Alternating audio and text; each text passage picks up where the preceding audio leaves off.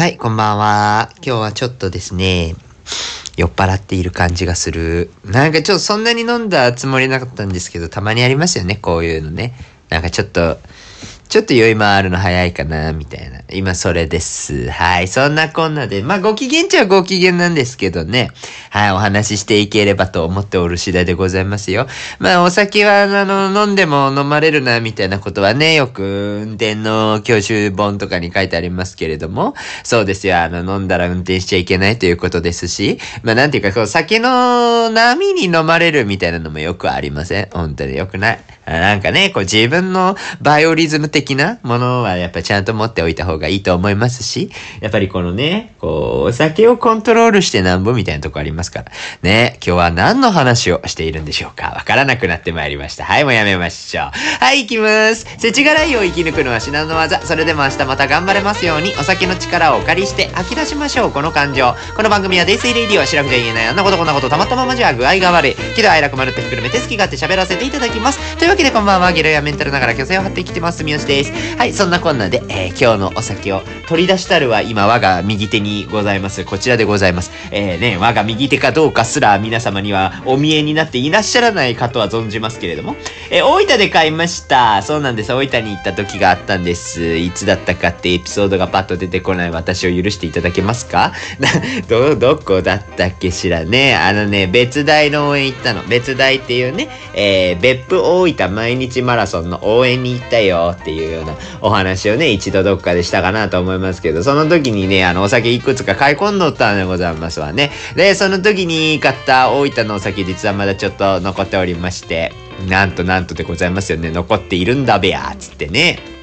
嬉しい話でございませんかね。で、その時に買ったカボスクラフトっていうお酒をいただいていきたいなというふうに思います。いろいろね、調べたんですけど、実はあんまり情報が出てこなくて、これ。わかんないんですよね。でも、なんかその、コンビニかどっか行った時に、あ、え、そんなのあるのって思って、ぴゃらっと買った記憶はあるんですよね。だからなんかわかんないんだよな。エピソードひゃくごじゅうはちでした。ちなみに、頑張って走る君の背をいつまでも眺めていた、あの昼下がりっていうタイトルの、え、エピソードの時にですね、別府大分毎日マラソンの応援行ったよ、みたいな。で、多分彼帰りかな帰りコンビニ寄ってもらった時にですね、あ、なんかこの、カンカンになんかこうね、緑のラッピングされたみたいなやつで、えー、カボスのイラストが載っている、全体が深緑のね、カンカンのデザインのやつがありまして、あ、カボスの、なんだろう、クラフトって書いてあるから、クラフトチューハイみたいな感じかしらと思って買ってきた、あ、ものでございます。飲んでいきましょうか。ちょっとこれはちょっとね、情報わかんないから、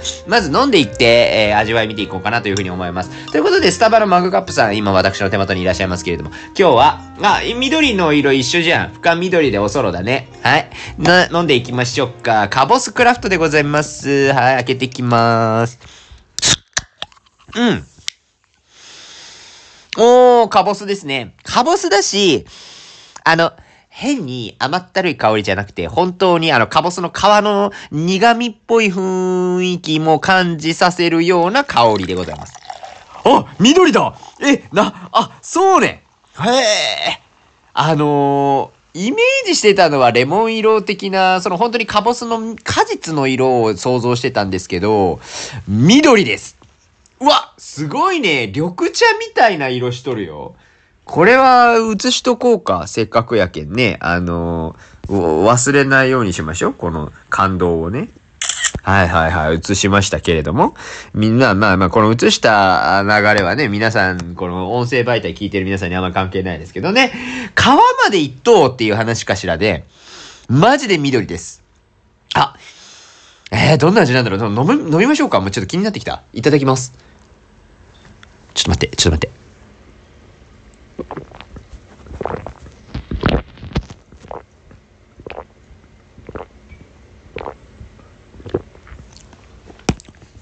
おー！わりかしお酒感強いと思いましたが、さんパーセント なんだよな。なんか、いいね。あの、あのね、カボスの、感じが実はちょうどよくって、そのなんていうか、甘ったるい感じにならず、わりかし果物のフレッシュさっていうところを維持したまま、ちゃんとクラフト的な、クラフトというかそのチューハイ的なそのハイの部分で、合ってますか？中、中の部分か。焼酎の中かなの部分がしっかりとし、えー、味わいとして出てるような感じ。お酒飲んでるっていう感じがするので、個人的にはわりかしこれぐらいしっかり出てた方が好きっちゃ好きなんですけどね。うん。決してね、なんか甘みがめっちゃ感じられるものではないです。どちらかというと、あの、カボスの皮の、あの、香り豊かな感じをすごい引き出してるようなイメージがございますかね。はー、あ、こんな感じなんだ。そうそうそう、あのね、アルコール度数的にはね、そんなないんですよ、本当に。あ、あいや、嘘ついたわ。さんパーセント って言ったけど ごパーセント あるわ、これ。そりゃそうだわ、お酒だね。さんパーセント と ごパーセント ってね、やっぱちょっと違いますからね。嘘つきました。失礼いたしました。うん。あと結構炭酸感、わりかし強めな気がします。味わいとして結構しっかりとシュワシュワしている感じもありますので、うん、この辺はなんて言うんでしょうか。わりかしこう炭酸好きな方は結構好きかもしれないですね。口の中こうさっぱりさせたくて炭酸飲みたいなみたいな時とかあると思うんですけど、結構いいですね。その感じでいくとね。何よりこのやっぱインパクトが強いですよね。この緑色のこの、あ、カボスだけど確かに皮の色だねっていうようなね。ちなみに濁ってるので濁り酒なんですよ。旨味がね、凝縮してるんじゃなかろうかと思っちゃいますけれども。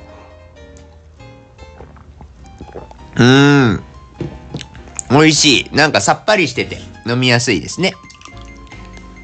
もうなんだろう。もうちょっと原材料とか見ますか？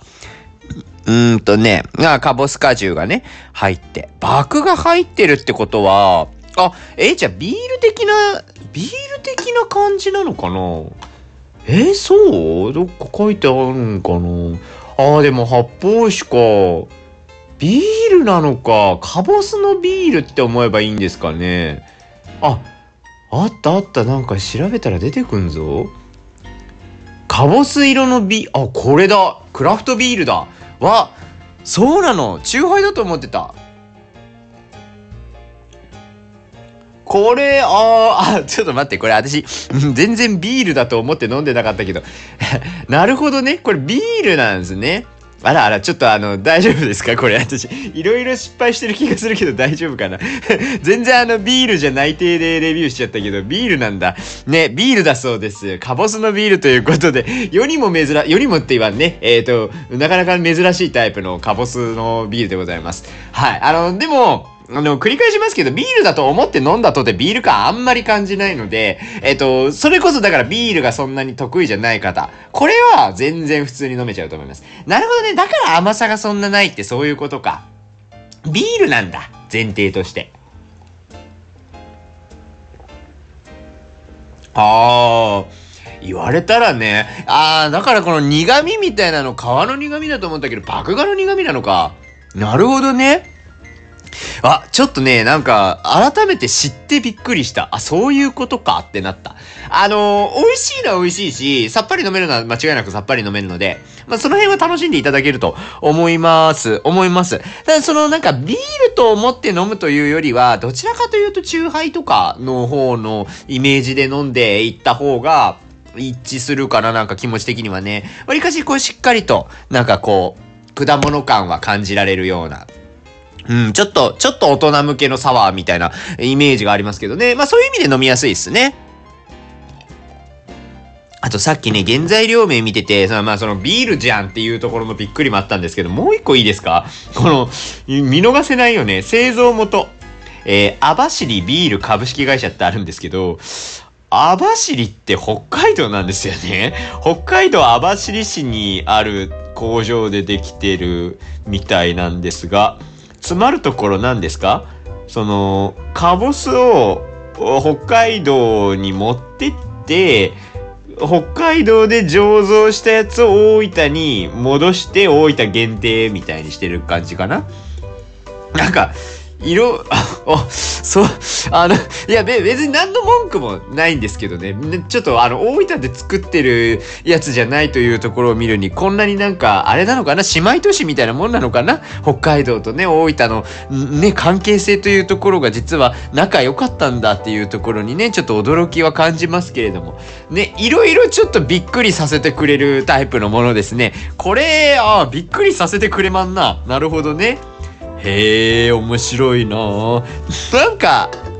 大分でしかこれは買えなさそうなんですよ。そのふるさと納税の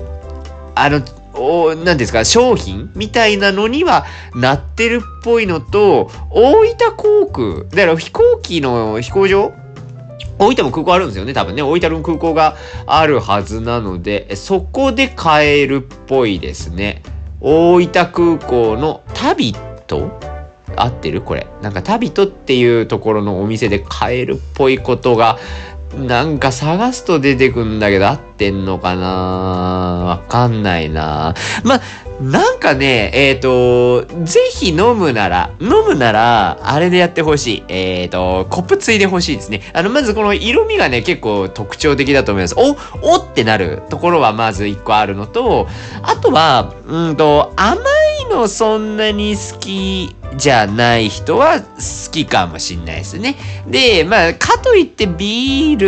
ル、ビール感もそんなに得意じゃないんだみたいなわがままガールちゃん、わがままボーイちゃんにはこれはおすすめかもしんないですね。もう本当にね、なんかチューハイだと思う。うん、そう、それぐらいのライトな気持ちで、このビールだったら乾杯で飲める人増えるんじゃないですか？へえ、あ、なんか果物系のビール。うん、なんか久々飲んだ気がする。なんかレモンビールとかね、前飲んだ記憶はあるんですけど、あれも結構、結構ね、飲みやすかったりするところはあるので、いいですよね。そのなんか、ビールってね、よく、よくやっぱりね、王道のお酒として、なんとなくこうビールで乾杯するとか、まあここ、とりあえずビールでみたいに言うみたいなね、うん、そういう風潮もあったりするし、まあ私はビール好きだからそれでいいんですけど、まあこういうバリエーションが増えるとビール飲みやすくなる人たちも増えていくのでね、それこそなんかね、あのお酒に関する酒税とかも変わっていくみたいなニュースありましたけれども、どうなるんでしょうね。ビール今後増えていくんですかね。クラフトビールとかが増えていくかもしれないので、まあこれ系のちょっと変わり種みたいなところがどんどん出てくるのかなと思います。大分寄られた際には、もしよかったらね、ちょっと試しにぜひ飲んでみてください。カボスクラフトって書いてあるものになります。はーい。ぜひぜひ皆さん飲んでみてください。はい。ということで、えー、今日はですね、久々に、久々っていうことでもないんですけれどもね、えー、仕事のお話をさせていただければと思いますよ。今日ちょっと真面目な話よ。結構真面目な話。まあ、いつも真面目なんですけど、いつも真面目に真剣に話してるのよ。腐女子コンテンツだって。な、大概真面目に話してるんですけれども、あのー、私前職がハーブ健康本舗という会社でお仕事をしておりまして、現在はですね、フリーランスでお仕事をしてるんですが、えー、前職の会社のブログの業務をですね、そのまま委託でもらっておりまして、定期的にブログ書いてるんですけど、この間はね、ちょっと珍しく、社外に出ての取材がありましたので、ご報告させていただければなと思いました。あのー、九大病院で活動している団体のスマイルっていう団体がありまして、えっと、これね、正しくちょっと読みますね。えっと、小児医療センター親の会スマイルの皆さんと、まあ、ハーブ健康本舗がちょっと面談の機会をいただきまして、まあ、ハーブからは、面談っていうか、まあ、ご訪問したのと合わせて、商品の寄贈っていうところを行っているんですね。まあ、商品として、もりもりスリムっていう、えー、健康茶の商品と、あとは、あー、オールインワンジェルの化粧品を打ち出しているので、化粧品と、あと、化粧水、拭き取り化粧水ですね。これを、いくらかご提供、ご提供って言わんね、あの、商品寄贈をさせていただきました。で、それをちょっとね、あの、まあ、シーエスアール まで、まあ、シーエスアール だね、この一環としてはですね、企業の社会的責任みたいな日本語訳されますけど、まあ、シーエスアール の一環でちょっと実は始めておりまして、そこをちょっと紹介する記事を、ちょっと記載を、久々にやってみた次第でございます。はいはいはいはい。そうなんですよ。なんていうか、えっと、シーエスアール みたいなところをそもそも会社として、えー、実はあまり経験がないんですね。最近になって、えー、ちょっと前に、それこそあの、このね、それこそデスイレイディオでも取り上げましたけれども、ドナルドの会があったの皆さん覚えてらっしゃいますでしょうか。ドナルドのね、マクドナルドランニングフェス。ね。懐かしいね。なんか今自分で言っててちょっとな懐かしくなりましたけど、マクドナルドのランニングフェスは、あれはデスイレイディオではいつ出したのかしら。えー、ちょっと待ってくださいよ。マクドナルドのね、ランニングフェスについて話した時があったんですよね。じゅういちがつとかでしたよね、確かね。えー、っとね、パッと出てこないの、ほんと何なんだろうね。マクドナルドのやつね。えー、ドナルドのやつどこだったっけなっていうのが全く出てこないままずっと喋っとうわけですけど、もうね、ごめんね、なんかすぐパッと出てくるように準備しとくべきでした。あ、すみませんでした。はい、もうなんかわかんない。あ、でもドナルドのが出てこない。なんかこの、あれなんですよね。あ、出てきた。エピソードひゃくいちでは、ドナルドはプロっていうタイミングですね。マクドナルドランニングフェスイン海の中道。このなんか前の放送回とか、もうちょっと検索でパッと出てくるといいんですけど、これがね、意外と出にくいんですよ。あ、ちょっと全然話変わるんですけど、そうそう、あの、いつもね、その、例えばあの時に話したよな、みたいなことをパッと言いたかったりするんですけど、まあさすがにひゃくは超えてくるとね、もうわかんないんですよ、昔のやつとか。で、今どうしてるかというと、ウェブ版の Spotify を開いて、自分の番組開いて、えー、普通にブラウザの検索機能でキーワード検索して出したりするんですね。まあそれが一番早い。多分今考えられるものでいくと、管理画面とかもあったりするんですけど、管理画面のね、昔のエピソードの検索ってほんとやりにくいんですよ。あの、もうあの、実際に使ってらっしゃる方とかわかると思うんですけど、あのね、別に検索して出すもんじゃないからね、多分こうやって昔の話を検索して出すっていうニーズがそもそもないから提供されてないんだとは思うんですよ。思うんですけど、本当にね、昔のエピソードパッと出すの、ね、苦戦してるから、いい加減考えないかんとは思ってるんですけどね。まあそんな話です。全然関係ない話でごめんなさい。はい、ドナルドはプロのね、マクドナルドランニングフェスっていうのがございましたよっていうのもね、ね、あれがだから、ハーブ健康本舗に実は、えー、あれですよ。スポンス、スポ、スポンサーでいいのか。そうそう、スポンサーとして、えー、ちょっとね、あの、お手伝いをいただいたという、協賛金ですね。お手伝いをいただきまして、まあ、私が司会するっていうところもあったので、エムシー するっていうところで、ちょっと社長と、えー、ね、あの、ご相談をさせていただきまして、あ, あの、心よいお返事をいただきましてですね、あの、協賛金をいただきました。で、まあ、そのままね、うまいこと成功もできたので、で、実際そのハーブの社員も一人、にじゅっキロの部に、出走したみたいな話もありまして、まあこれはなんか シーエスアール としてもブログ書く上でもまあすごく良かったなと個人的には思ってるんですけど、それのだいにだんというか シーエスアール のだいにだんとして、えー、たまたまこの社内でこう縁のある方がいらっしゃいまして、この親の会スマイルというところが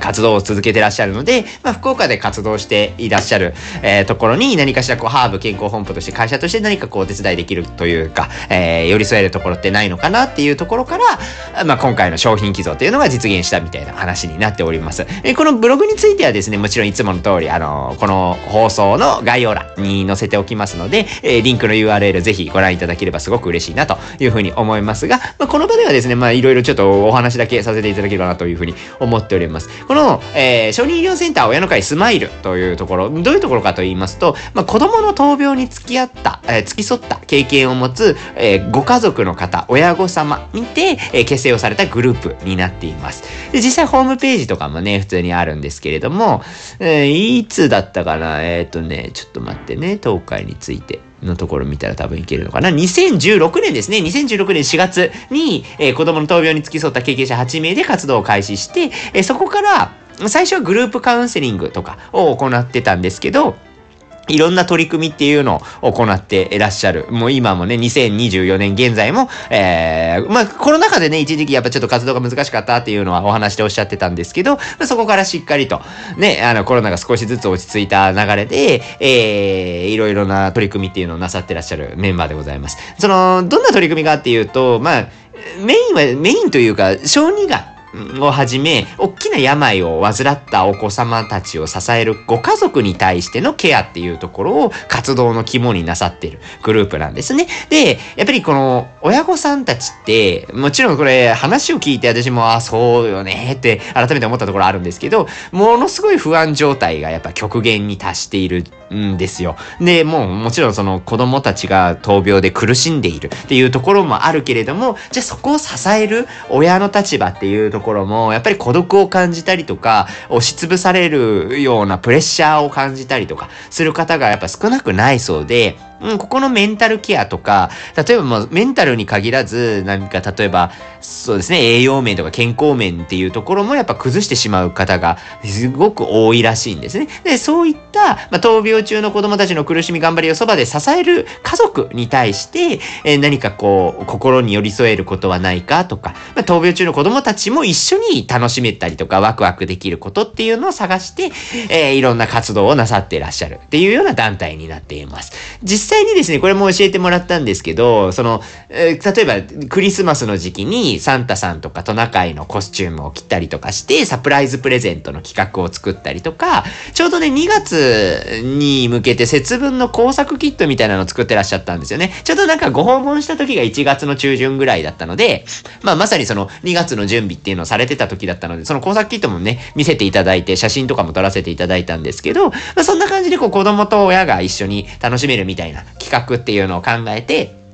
実際にこの闘病生活の、えー、やっている子供たちと闘病生活を支えている親御さんたちのところにプレゼントをしたりとかっていう活動を定期的に続けていらっしゃる団体になっています。まあいろいろな活動をなさっていらっしゃって、あとなんかこの小児がんの研究、治療研究をさらに発展させるというような目的で行われているレモネードスタンド活動みたいなところにも協力をなさっているというようなお話も伺いまして、このレモネードスタンド活動っていういうのはアメリカ発祥の活動だそうで、えっとですね、もしかすると福岡に住まれてる方、ご覧、ご覧というか見たことある方もいらっしゃると思うんですけど、糸島とかでレモネード売ってる、えー、お店とかあったりするのをちょっとご存知ですかね。なんかその、なんですか、車とかで販売するやつとか、そのテントちょっと張って、えー、その期間限定みたいな感じでやってるタイプのやつ。あれって、実はそこの売り上げが、えー、小児がん医療の研究に、えー、役立つように支援をしてたりするんですね。そういう活動なんですって。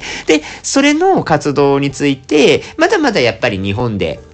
そこの認知度ってちょっとまだ低い。それこそあの、まあ、ごがつにランニング趣味の方、ここのチャンネル多いので一応伝えておくと、ワールドランっていうね、あの、もうすぐありますね、ごがつにね。ワールドランも、その、脊髄損傷の治療研究費に、えー、この参加費っていうところを当てて、そこを支援の活動の一環にしているっていうところがあると思うんですけど、同じような感じで、こう、小児がんの治療っていうところもまだまだ今後、将来的に発展させられる部分が多い中で、このレモネードスタンドっていうのを開いて、その売り上げの一部っていうところを、小児がん支援団体に送って、研究、今後の研究の、あ研究費に当てたりとかっていうところでボランティアとして支援をしているっていうようなのがこういう活動としてあるみたいなんですね。で、もちろんこのスマイルの皆さんもそういうレモネードスタンドの活動だとか、まあ、自分たちが考えた活動というところも含めて、えー、いろいろな方面であの、その家族っていうところを支えるという活動をなさっている団体というところになります。で、本当にね、もう、ハーブ健康本舗自体は美と健康をサポートする商品を作って、えー、お客様に届けていくっていうことを、まあ、社会貢献の一つと考えて、えー、いろいろこう、ね、商売をさせていただいているところはある会社なんですけれども、こういう新しくね、そのなんか社会でいろんな形で、えー、活動をなさってらっしゃる方との触れ合いっていうところはなかなか今までなかったところがあるので、まあ、今回そのハーブの正社員としてふたり一緒に同行した人がいるんですけど、まあ後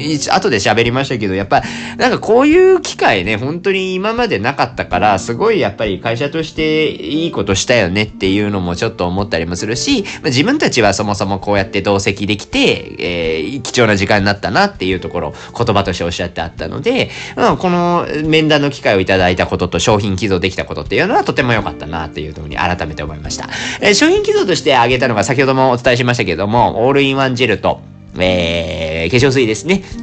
正しく言ったがいいよね。商品名とかはね。えー、ロングセラー商品のモリモリスム。これ健康茶なんですけど、そこに加えて、えー、ケーシー シリーズっていう化粧品を、えー、ハーブ健康本舗出しておりまして、えー、健康コスメの K と、えー、C、コスメの C で ケーシー なんですけど、えー、シワ ケーシー オールインワンスキンジェルモイスト。名前はね、名前はちょっとあの、ユーモラスのところもあるんですけどね。シワ ケーシー オールインワンスキンジェルモイストっていう、ちょっと保湿効果の高い、えー、オールインワンジェルをひゃくにじゅっことと、えー、ケーシー 柔肌マンゴスチンローション。これ化粧水なんですけど、拭き取り化粧水水ですね。あの、コットンとかで、えー、拭き取る。まあまあ、普通に使ってもいいんですよね。化粧水として使って。私が実際そう使ってるんですけど、もう普通に化粧水としても使えるし、ただ名目はその、コットンとかに染み込ませて、最初の導入としてやるやつ。その、えー、ね、肌って、要はタオルの繊維とかが洗顔後でもついちゃったりするので、スキンケアする前にそこを落としてあげるっていうところが、スキンケアのその後の効果を高めたりするんですね。で、それの化粧水、拭き取り化粧水に使える、まあ、柔肌マンゴスチンローションっていう商品をごじゅっこ、えー、寄贈したというところが、あ話として出ている感じでございます。はい。っていうようなね、ところで。まあ、せっかくね、商品の寄贈させていただいて、まあ、実際その記事にもいろいろ書いたんですけど、めちゃくちゃ喜んでいただけたんですよ。うん。で、その辺のね、やっぱ、私たち、私たちって言うと、あの、なんか私もね、あの、ハーブ、まあ、全然気持ち的にはハーブの社員みたいなところで動いてるとこあるので、あれなんですけど、なんか、こんなにも喜んでもらえるのかっていうところ、ちょっとびっくりしたところも正直あって、あのはあったんですね。うん、なんか本当にね、嬉しかったって言ってもらってて。で、そういう部分もなんかこうブログでね、ご紹介できるといいなと思って、ブログもまあ書いたんですけども、まあ実は結構ちょっとね、あのどう書こうかっていうところ悩みながら書いた記事になっております。何せその、まあね、えー、テーマとしては、テーマとしてはっていうかまあ シーエスアール っちゃ シーエスアール なんですけど、まあうちのブログ別になんかその シーエスアール として事実だけを淡々と書くようなブログじゃないし、もともとの目的としては採用目的みたいなところもあるので、まあ、これをちょっと採用も絡ませつつ書くにはどうしたらいいかなっていうところをいろいろ悩みながらとか。で、まあ、スマイルの皆さんがね、どちらかというとこう小児がんの、えー、お子さんたちの闘病生活を支えるご家族に向けた活動をしてらっしゃるので、またその、ハーブがアプローチするお客様とはまた別のところにもなるっていうところをあまりこう誤解なく書かないと、今度じゃ例えば商品寄贈しましたっていうので、えハーブさんってそういうなんかなんかがんに困ってらっしゃる方々にもなんかこう商品として出すと効果があるものを出していらっしゃるのかしらみたいなね、本当にたまにあるんです、そういうのが。で、そこがやっぱ誤解なく伝えないと、このブログでそういうところがぐちゃってなったような感じで情報が伝わるといけないので、その辺の神経の使う部分っていうところは結構他の記事よりもわりかしあったので、ちょっと時間かかったんですよね。あの、公開予定よりも少し遅らせて、もう遅らせてでもやっぱ確認の時間とか取った方がいいねっていう判断をもう私が個人的にやって、ちょっとスケジュールを申し訳ないけど遅らせてくださいっつって遅らせて、なんとかこう公開まではいけたみたいな記事になってはおりますが、やっぱり伝えたかったところとして、本当にね、びっくりするぐらい喜んでいただけたっていうところが、もうかなり嬉しかったですよね。まあなんか個人的にはもうなんか嬉しいの気持ちになりました。自分のね、もうもう私も退職してもにねんぐらいになっちゃうので、な, なんていうか、まあね、そうちょっと身内感はもうさすがにないところもあるんですけど、それでもやっぱり喜んでいただけたっていうところはね、すごい嬉しいなって改めて思いましたし、良かったなってすごく見てて思いました。そう、なんかやっぱりね、闘病生活を支えるっていうような活動をなさっていらっしゃる中で、お母さんたちってその自分のケアをする余裕がやっぱないらしいんですよ。これはもうなんかご本人の言葉からやっぱ直接聞くからより説得力あって伝わってきたものもあったんですけど、もう本当そのお母さん同士で例えば病室とかでお会いされるときに、まあ、肌ボロボロみたいな、もうスキンケアとかね、それこそだからする時間もなければ余裕もないっていうような状態って普通にあるらしいし、これこそ記事には書いたんですけど、その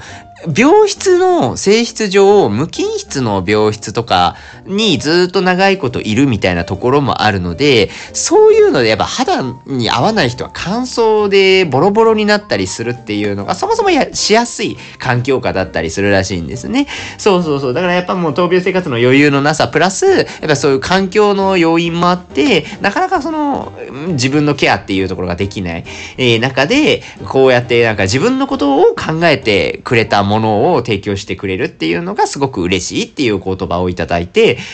ああ、化粧品選んでよかったねっていうのはちょっと改めて思ったりしましたね。なんか最初化粧品を渡すって聞いた時に、化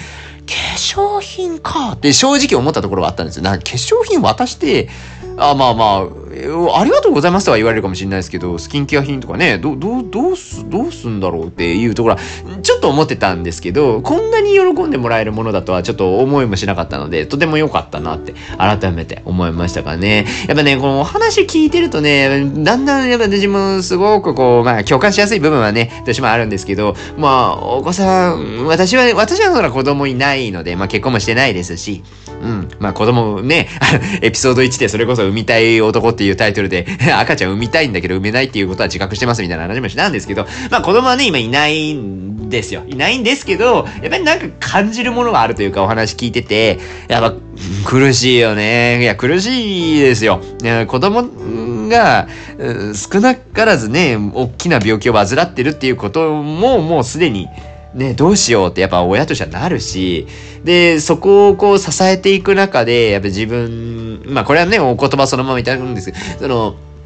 支えきれなかったみたいな感情にやっぱなっちゃう時とかもあったりするんですよね。きっとあったりするみたいなんですよ。そのなんかこう、いろいろ手を尽くしていただいてると思うんですよ。思うんですけど、それでもやっぱりなんか、例えば病状が良くならない時にやっぱ自分を責めちゃったりとかね。そういうメンタルの追い込み方をしてしまうお母さんたちって、お母さんお父さんね、たちってたくさんいらっしゃるんですよ。で、そういう時に、やっぱり寄り添ってくれる存在みたいな人がやっぱり必要なんですって。で、そこがやっぱり、本当にこのスマイルが行っている活動の一番大切な部分だと思いますし、まあ、今回その商品寄贈ということで、まあ、親御さんがね使っていただけるような商品を提供できたというところがもうすごく喜ばれまして、もうこれなんか本当に、えー、嘘偽りなく言うとですね、その場でちょっとなんか涙ぐまれるお母さんとかもいらっしゃったんですよ。で、まさかその涙ぐむぐらい喜んでもらえるっていう発想は正直なかったので、あ、俺はもう本当に良かったというかね、それもうなんていうか会社としてこれは正しい、正しいっていう言い方でいいのかな、なんかすごい大事な取り組みをできたなっていうのはなんかね、違う、私は所属をしてないですけどすごい思うところはあったので、ぜひ続けてほしいなって改めて思いました。まあ、今回実は結構そのね、会社全体として動いたというよりは、割かしも初めての取り組みだったのもあって、まあ、こう全体でというよりもその一部の人でね、あの完結させたみたいなところもあったりはするんですよ。まあこれはちょっとなんかね、言い方、捉え方によってはちょっとなんか悪く聞こえるかもしれないんですけど、なんかこれ改めてこのブログ書いて、あの全社員に改めてこう伝えてですね、この取り組み何が価値があるのかみたいなところは、私からもちょっとコメントを少しあのチャットの方では投げていて、でそこを踏まえてやっぱこう会社として続けるという判断をぜひしていただきたいっていう思いはちょっと伝えてはいるんですよね。まあ本当に大事だと思ってて、まあその会社として、えーまあ、シーエスアール を果たす、責任、社会的責任を果たすっていう目的もそうなんだけれども、もうこういうなんか困ってる人を助けるみたいなところってやっぱり生きていく上でやっていくべきことだと思うんですよ。そのもうなんか組織としてできるっていうパワーがある分、絶対やった方がいいと思いますし、なんか仕事だけね、もう本当に仕事だけを淡々とやるみたいな生活もまあ一つなのかもしれないけれども、なんていうかそれだけだとね、やっぱりす、すさんじゃうと思うんですよ。うん。まあ、だって愚痴しか出ないですもんね。あの、仕事の、本当にもう、淡々ともう言われたことをやるとか、まあ、あの、自分がお金を稼ぐためにしか私はやってませんみたいな感じで、本当にもう割り切ってやるってなった時に、えー、やっぱしんどくなる場面って絶対あると思うんですよ。そうじゃない人たちがいるから。だって、一緒に働いてるメンツでね。っていうのになった時に、やっぱぶつかるので、やっぱ何かしらこうみんなでできる、社会とのつながりみたいな部分は、えー、結構大事だと思うし、そこをちょっとお互いにもうみんなでね理解して、えー、もう直接関わらなくとも会社としてそれをやってるんだみたいなことを社員の人が分かった上で仕事に取り組むみたいなことはあながち間違ってはないと思うんですよね。これをちょっとしっかりと、うん、まあ、伝えていくのはこのねブログっていうものはあくまでその外部の人に向けたブログではあるけれども、社内の人も見てる意味ではインナーのブランディングっていうところの要素もはらんでるわけですよ。というところは私も責任があると思います。仕事としてやってると思うので、まあそこはちゃんと責任を持った上で、インナーブランディングとしての価値も高められるようにちょっとちゃんと執筆頑張らないといかんなって改めて思った部分もちょっとあったかなっていう出来事でございました。なんかいいですよね。誰かに大事にされるみたいな経験って尊いわけですよ。これスマイル取材して本当に思ったんですけど、なんか当たり前のことですけどね、誰かに大事にされるみたいなのって、えー、すごく嬉しいじゃないですかね。嬉しいし支えになるし、生きる価値になる、生きる糧になると思うんですけど、